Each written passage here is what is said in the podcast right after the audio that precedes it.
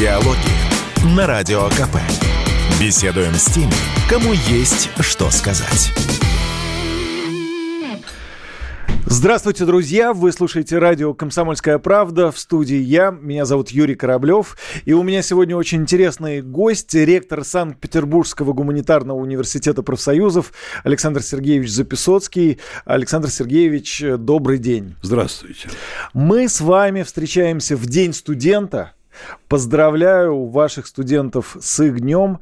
А что вы пожелаете современному российскому студенту? Современному российскому студенту я пожелаю сочетать современность со старомодностью. Очень многое важное из того, что было в минувшей эпохе, теряется.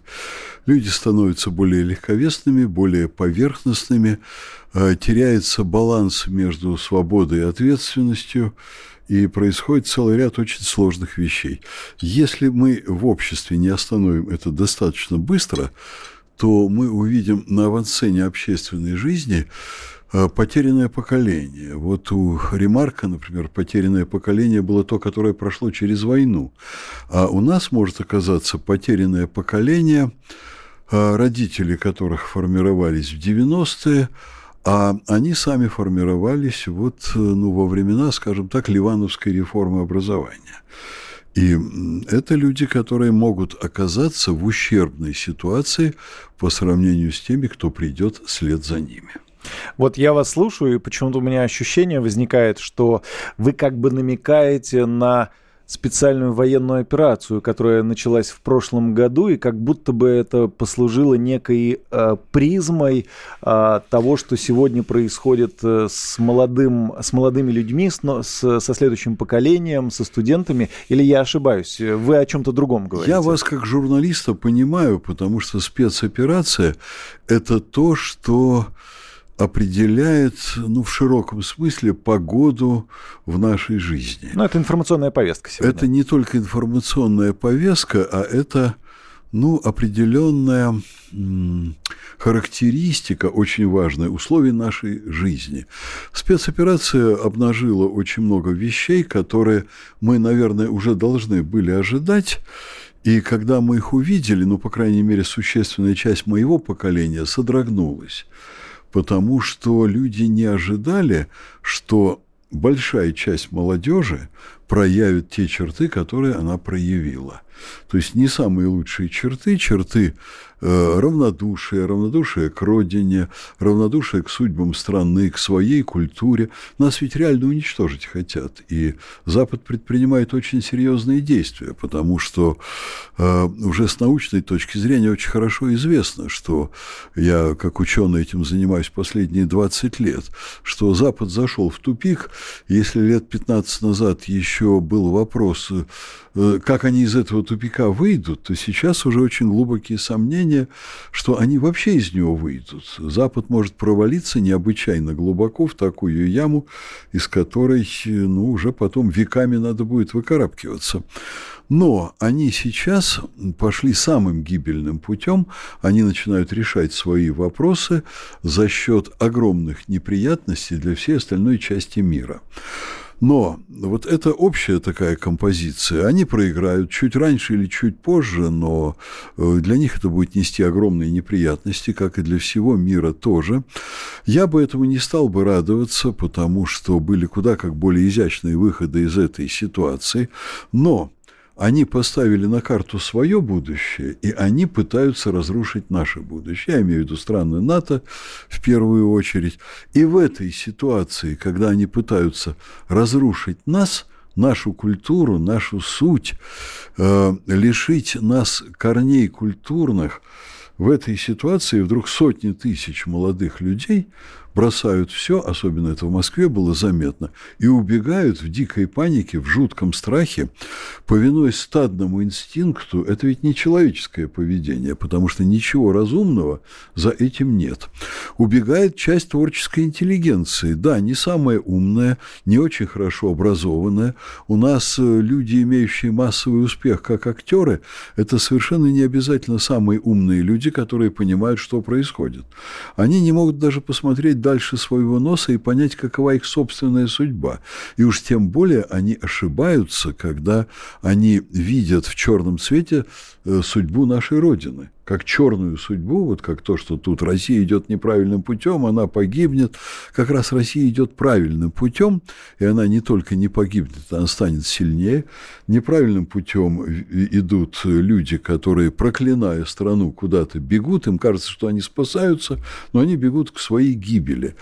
Вот. Но есть люди, которые вообще ни о чем не думают. Вот э, я ведь наблюдаю и изучаю профессионально, как Запад работает с нашей молодежью.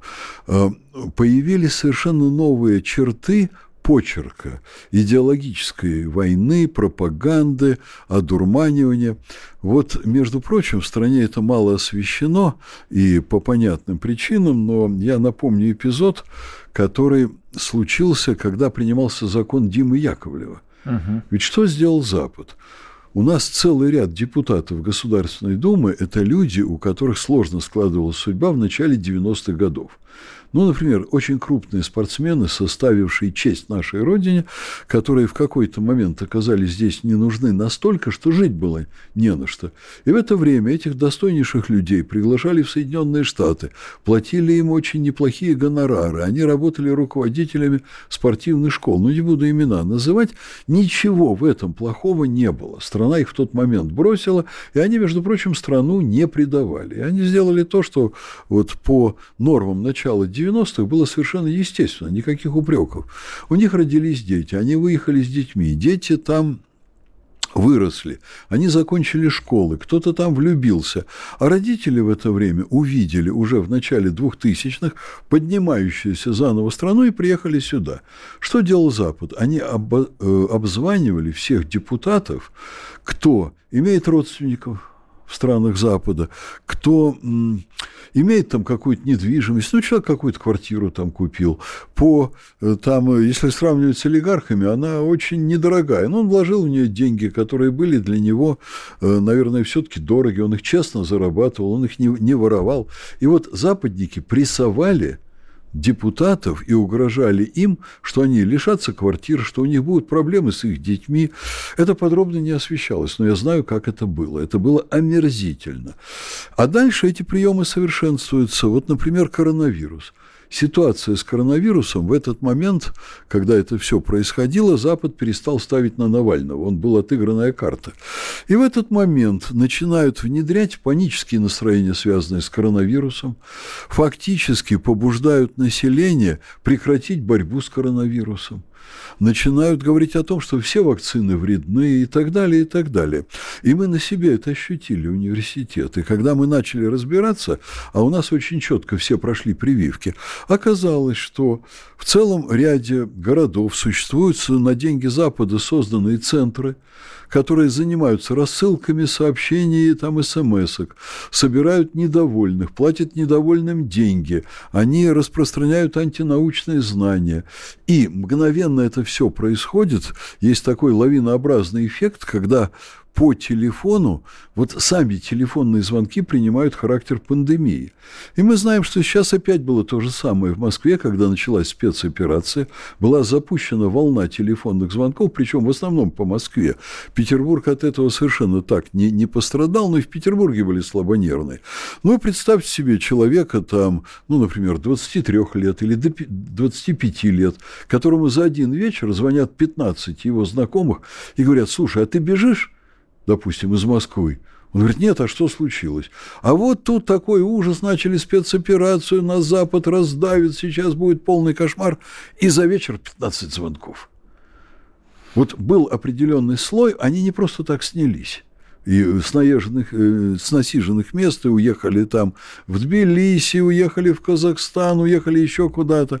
На них оказали страшное давление по отработанным технологиям. Александр Сергеевич, а вам, наверное, видно по своему э, высшему учебному заведению, э, вот ваши студенты бежали и бегут, вы же можете это отслеживать? У нас студенты, но у нас, правда, очень высокий конкурс. У нас по прошлому году был конкурс, э, где-то 79 человек на место, это самый высокий в Петербурге с огромным отрывом. У нас очень сильные студенты, достаточно высокого интеллектуального уровня. Настроения там, правда, разные, но они все одержимы желанием получить специальность, они все видят свою судьбу в России, э, они понимают, что если они получат первоклассное образование, а у нас они имеют все шансы на это, то они потом в жизни займут очень приличные должности, будут хорошо зарабатывать, их место здесь. Ну и в Петербурге нет вот такого массива белоленточников, которые в свое время сформировались в Москве, и вот этот массив, он здесь еще, ну, довольно-таки сильно чувствуется. Э, здесь люди с существенно другим восприятием жизни, реальности, и есть вот такой слой, который в Москве достаточно большой, они уверены, что они креативные, это художники, музыканты, э, что удивительно, рекламщики. Вот они думают, что они интеллектуальный цвет страны, хотя ну, музыкант – это человек, обладающий особым типом мышления, но это музыкальный тип мышления, они мыслят там музыкальными образами, категориями музыкальными. им трудно понять, кто выиграет в битве между Западом и всем остальным миром. Ни один наш студент никуда не уехал. Что... Вот э, на этом сделаем точку в этом блоке. Нам нужно прерваться на пару минут. Я напомню всем нашим слушателям, э, что у меня в гостях ректор Санкт-Петербургского гуманитарного университета профсоюзов Александр Сергеевич Записоцкий. Продолжим разговор через пару минут. Диалоги на Радио КП. Беседуем с теми, кому есть что сказать.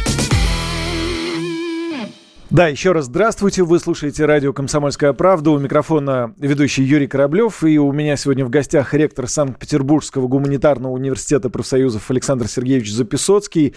Александр Сергеевич, вот вы сказали, что э, спецоперация обнажила проблемы, которые вы увидели. А вот что в частности? Это то, что касается образования? В образовании у нас очень серьезные проблемы. Намного а вот какие? Давайте поговорим об говорим. Начала действовать на полную катушку Ливановская реформа или реформа школы и реформа вузов. Там не только Ливанов постарался, но к нам приходят дети значительно хуже подготовленные к жизни, чем это было раньше. На самом деле образование очень консервативная система, и, в общем-то, очень многое держалось на том, что было сделано в советское время. Более того, я предвижу, что кто-то меня не поймет, но величайший взлет образования, а советское образование было действительно лучшим в мире, было связано со сталинской реформой со сталинской, подчеркиваю. Сталин еще в 1943 э, году, когда еще вроде бы и судьба войны не была решена, угу. создал Российскую академию образования. Когда люди пришли с войны, уже был огромный научный задел, куда двигаться дальше, потому что огромный слой людей был вырван из образования вообще. Мальчишками шли на фронт. Не все вернулись, но миллионы людей вернулись. Огромная армия была к этому моменту. Люди очень далеко ушли от образования, но страна была готова их принять, начинать их учить. Занимались очень серьезно и школьным образованием, хотя было огромное количество детей-беспризорников. И вот сталинское время – это колоссальный взлет. Я напомню, кстати, дело не только в деньгах. Но если говорить о деньгах, профессор в ходе сталинской реформы начал получать как министр в правительстве Советского Союза. Автоматически в аспирантуру выстроилась громадная очередь, по 20 человек был конкурс на аспирантское место. Пришел, понимаете, чтобы стать кандидатом наук, доцентом. Вот я помню, я работал, когда мне было около 30 лет – я мечтал попасть в аспирантуру, стать кандидатом наук, стать доцентом. Я считал, что у меня все материальные проблемы будут решены, и моей семьи. И я буду заниматься наукой и педагогикой в свое удовольствие, потому что деньги, конечно, это очень важно, но это всего лишь предпосылка к тому, чтобы заниматься интересным делом. А что у нас сегодня? А профессор – это что, так сказать, солидное социальное положение в обществе? Это что такое? Но дело, еще раз подчеркиваю, не только в деньгах. Были внедрены порочные, ложные концепции в образование. Например, концепция – это услуга. Это бред полный, и Владимир Владимирович дал поручение госорганам убрать это из закона. На сегодня убрали только наполовину.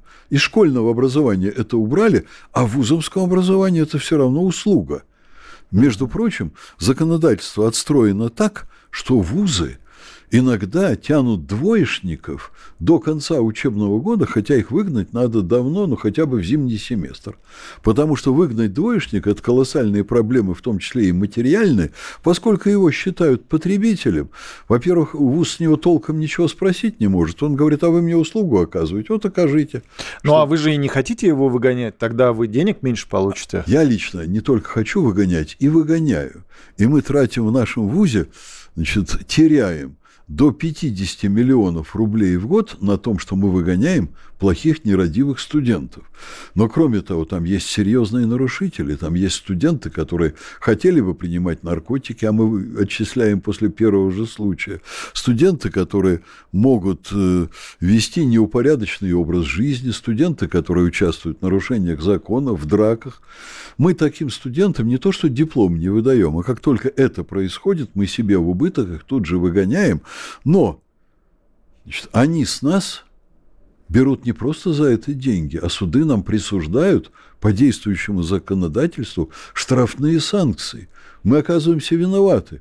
Понимаете, разгильдяй, дебашир, э, человек, который принимает наркотики, мы его увольняем по контракту. Кстати, а таких случаев больше становится или меньше? По наркотикам, ну вот с таким высоким конкурсом, как у нас, у нас сейчас почти нет таких случаев. Но приходят люди, которые вообще не понимают, что им надо трудиться, что им надо серьезно работать, что им надо обретать специальность, что им надо ходить на занятия. Современная школа стала формировать безответственность, элементы этого были и раньше. Но фактически школу ведь тоже заставляли многие годы обслуживать детей. И иногда и были дети, которых надо удалить из школы, потому что они мешают воспитательному процессу. И самый талантливый, любящий детей учитель, он ничего не может сделать с никудышним ребенком с каким-то. Вот. А ребенок распоясывается, он буквально уже в буквальном смысле учителю садится на голову. А, Александр Сергеевич, да. извините, перебью вас. Я до нашего интервью поговорил э, с одной студенткой, которая учится в вашем университете. Значит, она мне рассказала такие интересные интересные вещи, что вот у вас э, в университете э, студент обязан носить бейдж с именем, да, а, потому что если он нарушает, э, ты можешь э, забрать этот бейдж, э, увидеть, как зовут, из какой группы, и вынести выговор. Да? Несколько выговоров – это отчисление. Правильно? Если человек систематически Правда? себя ведет безобразно, его, конечно, отчислят. А, есть тайм-контроль, нельзя опаздывать на лекции. Если опоздал, то тоже можешь получить выговор. Есть небольшой дресс-код, не любите кроссовки. Правда? Не только кроссовки. Вообще люди должны выглядеть в УЗИ интеллигентно. В кроссовках надо ходить в спортивный зал. То есть наш дресс-код, этот человек должен быть очень аккуратным и не демонстрировать вызывающее богатство или неряшливость. Ну, то есть это как раз вот то, о чем вы говорите, дисциплина. Дисциплина абсолютно необходима. При этом я вам скажу, что э, мы ставим оценки не только студентам, но и студенты ставят оценки преподавателям. То есть у вас взаимный процесс. Да, причем он построен вот каким образом. Студент, который сессию закончил на 4,5, значит, он э, выжидает, он таким незаметным для себя способом выжидает примерно месяц, когда уйдут любые эмоции, и останется суть того, вот понимание, что ему преподаватель дал за предыдущий семестр. Вот. И э, вот студента, кто, который учится на 4 и 5, и у которого уже ушли эмоции, связанные с экзаменами, мы их опрашиваем каждого всех до единого по поводу всех преподавателей, и они ставят оценки. Это не означает, что преподаватель, который получил не очень высокие оценки, он будет подвергнут там каким-то репрессиям или его сразу выгонят. Нет, так это не происходит. Как ну, только, задуматься ему надо. Как только мы видим, а там есть позиции, по которым оценки не очень высокие, mm. это все поступает на кафедру, там они смотрят, это их товарищ. Может быть, это произошел случайный сбой. Вот он 10 лет работал замечательно, а вот в этот год с ним что-то случилось. Ему или помогут, или с ним побеседуют, пообщаются. Или он вдруг стал себя неуважительно вести со студентами. Всякое разное бывает. Вот. Но людям помогают найти золотую средину. Если преподаватель занимается не тем, чем надо, у него там по программе вместо того, чтобы вычитать свой учебный курс, он рассказывает, как он провел лето или что-то в этом духе, тогда ему приходится уходить из вуза. То есть мы всегда в этом разбираемся. Если 25 лет назад по 100-бальной системе мы выгоняли преподавателей, э, простите, за выгоняли, это жесткое слово, прощались с преподавателями, uh-huh. у которых было меньше 60, то сейчас у нас, если меньше 75, мы очень серьезно этим озабочены, понимаете? То есть сильно растет качество. И тогда мы говорим студентам, если вас не устраивает качество работы преподавателей, конечно, вы можете это показать. Более того, вы можете и в течение семестра группа может попросить старосту, он придет деканат, уже приходят же иногда новые преподаватели, идет некоторая ротация, пусть и небольшая, люди меняются, э, не всегда этом преподаватель сориентируется, иногда приходят крупные специалисты практики, которые себя не находят. Мы всегда студентов слушаем внимательно и поправляем. Но никто нас не может убедить, что свободное посещение – это то, что означает, можешь ходить в ВУЗ, а можешь не ходить. В нормальной российской высшей школе свободное посещение было, когда несколько ярких педагогов в университете читали лекции в линейку – одновременно в разных потоках. И ты мог не в свой поток пойти, а ты мог пойти к соседу. Если тебе другой преподаватель нравился больше, ты мог его послушать. Вот это свободное посещение. Александр Сергеевич, сейчас прервемся на пару минут и продолжим разговор. Я напомню всем нашим слушателям, ректор Санкт-Петербургского гуманитарного университета профсоюзов Александр Сергеевич Записоцкий находится у нас в гостях. Э, продолжим через пару минут. Диалоги на Радио КП. Беседуем с теми, кому есть что сказать. И снова здравствуйте. Вы слушаете радио «Комсомольская правда». У микрофона Юрий Кораблев. У меня в гостях ректор Санкт-Петербургского гуманитарного университета профсоюзов Александр Сергеевич Записоцкий. Александр Сергеевич, э, продолжаем с вами разговор об образовании. Недавно вице-спикер Госдумы Петр Толстой заявил, нужно вернуть традиционное русское образование. Это вот как раз то, о чем вы говорили в предыдущей э, части, когда нужно вот э, то самое советское образование вернуть. И в чем его плюс плюсы тогда? Чем оно отличается от того, что сегодня? Что не так? Отличается очень многим но в первую очередь отличается фундаментальностью. Вот что такое вообще фундаментальность? Я вам скажу просто. У человека знания должны быть не свалены, как попало в голове, и он должен видеть реальность не по принципу клипового мышления. Что такое клиповое мышление? Он вроде может и много знать, но у него масса разнородных сведений в голове, которые не связаны, одно, ну, друг с другом знания, одно с другим не связаны в систему. Фундаментальное образование – это когда человек чуть ли не с яслей начинает понимать мир – Пусть он не очень много понимает, но у него разные явления, они начинают между собой сочетаться, он видит их взаимосвязи.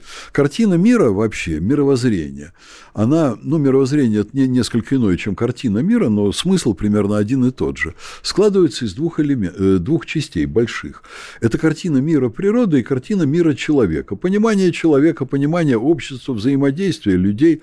А законы природы – там химия, физика, там информатика там и прочее, прочее. А ЕГЭ это же как раз вот то самое клиповое мышление. ЕГЭ оказалось да. намного хуже, чем клиповое мышление. Я это еще хуже. Сейчас это открываю. Вот у нас в прошлом году у нас всегда есть некий плановый отсев, когда люди не справляются, они уходят в более слабые вузы, причем лучшие вузы Петербурга нас, от нас уходят, и ребят берут с удовольствием. Наших двоечников берут на бесплатное образование. Вот, но Давайте себе представим, вот у нас где-то от 7 до 12 процентов каждый год плановый отсев, он идет в основном на первом, и там часть на, на втором курсе, дальше уже нет, дальше уже все люди, которые понимают, как им надо жить в нашем университете. Но за прошлый год было на 3 процента больше, а мы каждый год исследуем. Во-первых, за последние 10 лет из вуза не отчислилось ни одного отличника – не ушли. Вот в этих процентах нет отличников. Отличникам нравится все в ВУЗе и хорошистам. Вот. Но вот мы беседуем на одном из важных факультетов, у нас, правда, все факультеты важные, но такой очень мощный, мы на него имеем очень большие государственные субсидии, там высокий конкурс, хорошие ребята. Находятся 25 человек, которые отчислились самостоятельно по одной и той же причине. Они говорят, вот я с ними лично разговаривал с некоторыми, Александр Сергеевич, не можем вытянуть историю. Мы со школы плохо очень знаем историю, а если мы не знаем историю, очень трудно с литературой, очень трудно с философией, с большим набором гуманитарных предметов. Их нельзя усвоить, если у тебя нет исторической картины мира. Я говорю, а как-то вы не знаете, почему так получилось? Причем 25 человек. Это там половина из зачислившихся по этому факультету. Они говорят, у нас был выбор. Чтобы поступить на факультет, э, на этот, нам надо было сдать или иностранный язык, или историю. Мы выбрали иностранный язык, это так престижно, историю вроде мы и так знаем. Вот, а что дальше? А дальше мы ее не учили. А дальше мы вот все силы бросили на те предметы, по которым надо сдать ЕГЭ. По всему остальному нам поставили в школе неплохие оценки, это уже никого не волновало. Но вот там, где мы сдавали ЕГЭ, там мы выкладывались, там деньги тратили на репетиторов. В результате как в том анекдоте, когда два человека идут по берегу, а третий тонет и орет «help me, help me», а один из тех, кто идет, говорит другому «посмотри, когда все учились плавать, этот учил иностранный язык. Да? Вот точно почти по этому анекдоту. Люди с великолепным английским, но в гуманитарном университете, в котором нужны серьезные знания со школы, мы, кстати, помогаем. Мы э, сейчас начинаем делать курсы. Вот в этом году начали делать курсы, где помогаем школьную программу по новой проходить. И мы близки к тому, это люди с лучшими ЕГЭ в стране к нам поступили. И что же делать тогда с ЕГЭ? Что делать с ЕГЭ? Вот я согласен с теми людьми, сейчас идут большие споры, я согласен с теми людьми, которые говорят, что ни школа, ни высшая школа не терпят быстрых перемен. Вот ни в коем случае не нужны какие-то скачки, что вчера все сдавали ЕГЭ, а завтра там советская школа. Обратно. Ну, то есть, если отменять ЕГЭ, это еще хуже будет сейчас. Я думаю, что просто надо некоторые вещи делать очень не спеша. ЕГЭ, наверное, могло бы занять место одного из предметов, в общей системе оценки. Ни одна из задач, которые решали с помощью ЕГЭ, не решена, либо эта же задача могла бы быть решена совершенно иначе. Вот нам говорят, коррупция, коррупция, мы преодолели коррупцию. Ну, во-первых, черта с два преодолели. Она просто, так сказать, в, в других местах теперь. Теперь учителя в целом ряде регионов, в целом ряде этих центров по ЕГЭ, они пишут, сдают тесты за детей. Вот. И дети получают блестящие оценки, потом приходят в серьезные вузы, а учиться как-то они не очень готовы Это даже по тем предметам. В южных были... регионах, да, вы, наверное? Ну, я не буду ни на какие регионы грешить, вот я не хочу никого обижать, но мы видим, что у нас существует процент, пусть он не очень большой, где даже по ЕГЭ все не обеспечено знаниями так, как надо. Вот. А уж с другими предметами я вам только что рассказал, что происходит. Но, да, чем еще хороша школа? Школьные учителя все-таки, они, конечно, там кому-то натягивают оценки, но когда они натягивают ЕГЭ и сами за детей пишут экзамены, степень натяжки уже совершенно другая – Понимаете, потому что одно дело все происходит на глазах коллектива, одно дело происходит на глазах класса. Вот, вот там сильно мухлевать нельзя, даже если кто-то из влиятельных родителей, он имеет преференции. Поэтому там все было чуть-чуть. Что касается вузов, задача взяток решается предельно просто. Я вот, когда наш вуз начал набирать популярность, а это было 25 лет назад, а я ректором работаю 30 лет, я по стажу самый старый ректор в стране. Вот я увидел вуз набирать... Старый как-то плохо звучит старейший, может быть, Да, лучше. конечно, да, я шучу. Да, старейший. Я считаю, что я и так очень молодой. Вот, но значит, пошли записочки. Маша, а вот это у тебя сейчас будет сдавать Сидоров, а это племянник нашей Марии Ивановны. Там еще даже о деньгах не шло деть, речи. Я тут же позвонил в школы, ну не сам я звонил, в три района города, которые близко находились, взяли оттуда сильнейших предметников на договора. Они садились вместе с нашими преподавателями, вот, и учителя школ принимали вместе с нашими преподавателями экзамены в нашем вузе. Вот сейчас говорят, ой, значит, сейчас вот в, в Петербурге, ну, наверное, и в Москве, я по Москве точные данные не знаю, но разговоры такие есть и про Москву, и про Петербург, что э, могли поступить треть иногородних, а теперь поступает две трети иногородних. Вот социальные лифты. Во-первых, к нам всегда поступало две трети иногородних, а во-вторых, существует другая проблема, которую ЕГЭ не преодолевает. Если родители отправляют ребенка в Москву из глубинки, талантливого, замечательного и так далее, и дают ему на первом курсе 10 тысяч рублей карманных денег, он очень быстро возвращается назад, он не может прожить. И дай бог просто войти в учебу. Нельзя подрабатывать на первом-втором курсах. Потом уже ничего, наверное, можно. Вот. Но с 10 тысячами рублей в Москве и Петербурге не прожить. Это серьезная проблема. Поэтому не И все. Получается, что утечка мозгов из регионов э, в большие города, в большие агломерации. Хотя в этом, наверное, ничего плохого нет. Это отдельная серьезная проблема. Я считаю, что э, ничего плохого, когда люди едут в Москву, в Петербург, нет. Плохое начинается, когда губернаторы не желают создавать условия для возвращения лучших своих вот выпускников вузов, ну, кто уехал из региона, чтобы они возвращались обратно. Они предпочитают делать так. Они всеми силами мешают талантливым детям поехать в Москву и в Петербург. Всеми силами. Сейчас очень серьезные меры принимаются, и правительство страны это поддерживает, эти меры, и создаются экономические условия, чтобы они не уезжали. Я за поддержку региональных вузов. Но самые талантливые дети должны, во-первых, учиться в Москве и в Петербурге, потому что это огромные культурные центры, и есть часть, по сути дела, учебной программы, это не на лекциях происходит, а если правильно вузы работают, то это повышение культурного уровня очень серьезно. Это театры, это выставки, это какие-то различные приличные культурные акции, если ВУЗ умеет правильно работать. И тогда приезжает серьезный продукт столичной культуры. Губернаторы должны работать вместе со своими корпорациями, чтобы брать сильных ребят из своих регионов, возвращать, давать им приличные зарплаты, давать им условия жилищные. Вот тогда намного быстрее регионы будут подтягиваться к центру. Если вы посмотрите Германию, например, вот я столкнулся с тем, когда еще в 90-е годы, ну, иногда искал врачей, там, зубного врача, такого врача, сякого врача. Я находил в Германии в крошечных городках. Почему? Потому что они сделали то, что не смогли сделать мы в Советском Союзе. Они сравняли качество жизни в деревне и в городе. Это то, над чем коммунистическая партия билась, обсуждали на каждом съезде. Но если вы в немецком городке, в небольшом, вам стиральную машину починят за тот же срок, и не более сложно, чем в большом городе. Телевизор починят, автомобиль починят, вы все сервисные услуги получите. С порядком у вас в маленьком городке будет лучше, преступности не будет. Вот над этим надо работать. И надо работать над тем, чтобы люди получали приличные зарплаты, чтобы им предлагали интересную работу. Потому что если вы по этим параметрам вдруг начинаете выигрывать у большого города, Тогда да, конечно, хорошо ходить в ленинградские театры, но человек, у которого есть хорошая зарплата, он возьмет своих детей, повезет их на детские каникулы в тот же Петербург, проведет по музеям там.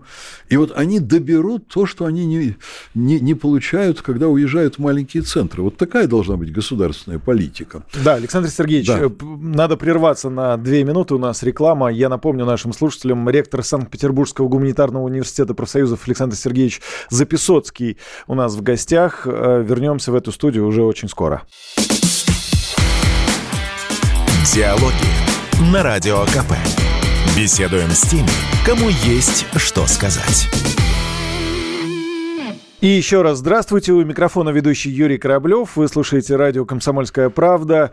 Э, я беседую с ректором Санкт-Петербургского гуманитарного университета профсоюзов Александром Сергеевичем Запесоцким. Александр Сергеевич, Здравствуйте еще раз. ЕГЭ обычно связывают с Болонской системой. А, говорят, что вот нужно отменить не только ЕГЭ, но и Болонскую систему. Перед нашим с вами интервью э, я тут кое-что выписал, вот хочу вам озвучить. Это депутаты Госдумы наши говорят. Принятие Болонской системы превращает наших детей в потребителей западной системы ценностей, делает наши будущие поколения заложниками вражеской идеологии. Мы боремся с этим уже несколько лет, но чиновники и бюрократы нас не слышат. Хорошо хоть что Миноборнауки хотя бы на словах заявила о выходе из этой откровенно вражеской баллонской системы.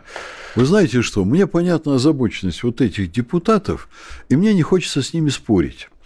Но если всерьез, мы вообще не получили никаких плюсов от перехода на баллонскую систему, потому что баллонская система – это бакалавр-магистр. Вот что такое бакалавр? У нас был специалитет 5 лет – Великолепные отработанные программы. Мы рыдали, когда бы по закону вынуждены были людей перевести на бакалавриат. Что все вузы страны сделали? Взяли, грубо говоря, э, вульгарно ножницы и обкромсали пятилетние программы до четырех лет. И все. И вот вы понимаете, это все это столько за собой несет, когда ты думаешь об образовании и садишься за это занятие, ты плачешь. Почему? Потому что ты думаешь, что тебе обрезать. Ты можешь обрезать теоретические дисциплины, тогда у тебя люди опять-таки лишатся так сказать, последних шансов на фундаментальность образования. Потому что если вы не получили в ВУЗе серьезные теоретические знания, потом в жизни вы это уже не наверстаете никогда. Вы наберете практику, но потерянное на вузовской скамье в области теории уже наверстать практически невозможно. Каким-то непосильным трудом, но появляются дети, семья, необходимость зарабатывать. Уже люди выматываются, они не могут учиться так, как в ВУЗе. Это очевидная вещь. Второе. Значит, если вы обрезаете последние курсы, а последние курсы – это переход к практике, вы практические знания обрезаете. У человека сразу появляются проблемы с трудоустройством, потому что э, ты, ты там ходишь по разным местам практики, ты смотришь, куда тебе пойти. Вот юрист, милиционер, прокурор, судья – адвокат, нотариус – это разные профессии. У человека есть время примериться, у него есть время попробовать, у него есть время обрести то, что называется умениями и навыками. И после этого более-менее подготовлено выйти. 20% аудиторных часов вырезаны механически системой бакалавра. Что такое магистр? Магистр – это вообще не образование по сути дела. Там микроскопическое количество аудиторных часов и дальше теоретически. Вот казалось бы, в теории должно быть, э, должна быть возможность для огромного количества самостоятельных занятий студентов. А что мы видим на практике? Вузы группируют часы, которые они должны пройти с магистрами в несколько дней в неделю – не полная неделя, несколько дней, подчеркиваю, два-три дня в неделю, вторая половина дня, где-то там занятия, где-то в пять начинаются, где-то в семь, а люди идут на работу – а после этого они то ли приходят побыть магистрами, то ли не приходят. Потом они кое-как пишут дипломную работу, которая намного хуже, чем работа специалиста. Это близко к модели аспирантуры. Только это ущербная модель аспирантуры, когда они ни наукой не занимаются и не учатся. А чем они занимаются? А ничем. А почему мы не можем к старой системе, системе специалитета вернуться? А кто сказал, что мы не можем? Я бы это делал бы, то только очень спокойно, не создавая ажиотаж, вот наш вуз что должен был сделать? Мы великолепно отработали программу магист, э, специалистов, простите, за долгие годы. И у нас стопроцентное трудоустройство. И вдруг нам приходит указявка от государства, закон запрещает учить пять лет – и мы начинаем учить 4 плюс 2. Я спрашиваю, какого черта у нас стопроцентное трудоустройство? Зачем мне куда-то переходить? Должны были дать нам на выбор. Кто хочет так, пожалуйста, так. Кто хочет этак, так, этак.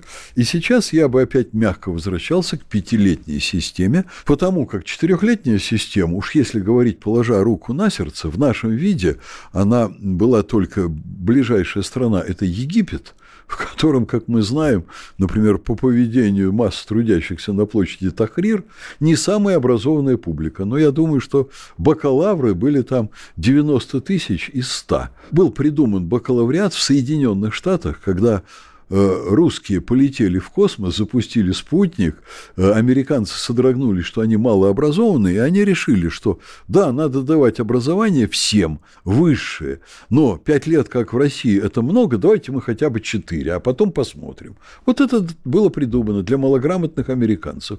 И мы вдруг себя до этого опустили, вот это огромная потеря. Что мы потеряли? Мы потеряли воспитание. Совершенно правильно сейчас говорят о том, что это надо восстанавливать, но никто не умеет. Например, из министерства ко мне приходят бумаги по поводу воспитания, я не знаю, смеяться или плакать. Они не знают, что это такое, не понимают. Образовался огромный разрыв в педагогике. Не обращают внимания и не поддерживают и не развивают Российскую академию образования, которая должна быть на передовых позициях. И вот я еще помню, значит, у нас какая была концентрация, когда меня избрали сначала членкором, потом академиком Российской Академии Образования. Вот в тот момент педагогическая наука была в состоянии ответить на все вопросы, как нам жить дальше. Никто не слушал просто. А сейчас тоже, кстати, есть очень много серьезных ученых, но страна должна вкладываться в науку. А у нас такое впечатление, что антинаучное развитие – всего, чего хотите, от государственного управления до образования или наоборот. К ученым относятся пренебрежительнейшим образом. Иногда чиновники, они просто смеются. Но воспитание совершенно необходимо. И в первую очередь воспитание гражданственности и воспитание правильного отношения к свободе и к ответственности. Свободен по-настоящему имеет право быть только ответственный человек. Могут американцы говорить, что свобода, она дана от рождения каждому – вот, да нет, они сами так не делают. Они живут по другим принципам. Это то, что они провозглашают. Свободным человек становится только по мере овладения культурой. Потому что свобода каждого из нас – это ответственность за свое поведение, это ответственность за общество, ответственность за страну, ответственность за своих детей. И вот этим свобода очень сильно ограничивается. Но это внутреннее самоограничение, которое должно идти не от полиции, там прокуратуры и ФСБ, от твоего внутреннего понимания того, кто ты есть и что ты в жизни должен делать, как себя вести надо. Наша молодежь считает, что очень многие, и к нам уже сейчас в ВУЗ такие попадают, что ты можешь себя вести черт знает как, а свобода – это когда тебе за это ничего не будет. Вот только что я общался с двумя молодыми людьми нашими, очень талантливыми, на потрясающей кафедре, где одни гении звукорежиссеры учатся. Вот у нас, я думаю, лучшая кафедра даже не в России, а в мире первокурсники, то талантливейшие, пошли вечером на какое-то мероприятие, после этого пошли в бар, напились. Значит, один стал драться там с кем-то, второй там посмотрел на это дело, уехал домой. Тот, который остался, он дрался до утра, вернулся в общежитие с сотрясением мозга, с разбитым лицом и так далее. Но я его спрашиваю, ты что, хемингуэевский персонаж? Ты приехал сюда по барам ходить и бить физиономии? Тут выяснилось, что он Хемингуэя не читал понимаете, и так далее, и пошло, и поехало. Вот появляется такая публика. Я ему говорю, ты вот за этим приехал в Петербург? Он не знает, что мне ответить. Стыдно вам за таких студентов? Вот. Да не только стыдно, а я его предупредил, что если он не дойдет э, дорогу, вот, э, так сказать, на, наверх, э, на, дорогу человеческую, профессиональную и так далее, мы его просто отчислим и достаточно быстро. А, давайте все-таки еще пару слов о приятном. Мы с вами встречаемся в День студента. А, скажите, пожалуйста, есть перспективы у нашего образования и уверенность в российском студенте? Я вижу, что в целом в стране дело идет на поправку в этой сфере, в сфере образования, мы будем, конечно, избавляться от тех перегибов дурные стороны, которые имели место. Вот это приписывают слово «либеральная идеология». Я вообще к либеральной идеологии отношусь с большим уважением, но у нас были и перегибы э, в коммунистической идеологии, потом у нас были перегибы в либеральной идеологии, кстати, не только у нас. Вот во всем западном мире, который составляет, как известно, менее 80% человечества, у них жуткий психоз такого революционного типа на почве либеральной идеологии. Психоз пройдет, нормальный либерализм останется. Вот, вот у нас тоже издержки дурной идеологии, которая сложилась в постсоветское время, они пройдут. Мы попрощаемся с нашими самыми ну, я бы сказал бы так, гнилыми олигархами, которые окажутся на Западе. Вы знаете, я вот все время думал, сколько им надо заплатить, чтобы они от нас уехали и больше не портили нам тут жизнь. А сейчас вот жизнь, она сама так все это организует. Я вижу, что Россия, вот знаете, как, э, по-моему, это в минувшие века сказал один из уважаемых людей, я не буду сейчас аудиторию запутывать и сам путаться, Россия сосредотачивается. Вот сейчас Россия сосредотачивается, наши города становятся лучше, наша молодежь талантами не оскудела, мы им просто должны помочь найти правильный путь. И я уверен, что ну, мир взрослых поможет и студентам, и школьникам занять достойное место в жизни. Вот на это мы работали, работаем и будем работать. Вот на этой ноте и закончим э, наше интервью. Спасибо вам за ваши ответы. Я напомню нашим слушателям, что у меня в гостях был ректор Сан Санкт-Петербургского гуманитарного университета профсоюзов Александр Сергеевич Записоцкий. У микрофона был я, Юрий Кораблев. До встречи в эфире. До свидания. Спасибо. Диалоги на Радио КП. Беседуем с теми, кому есть что сказать.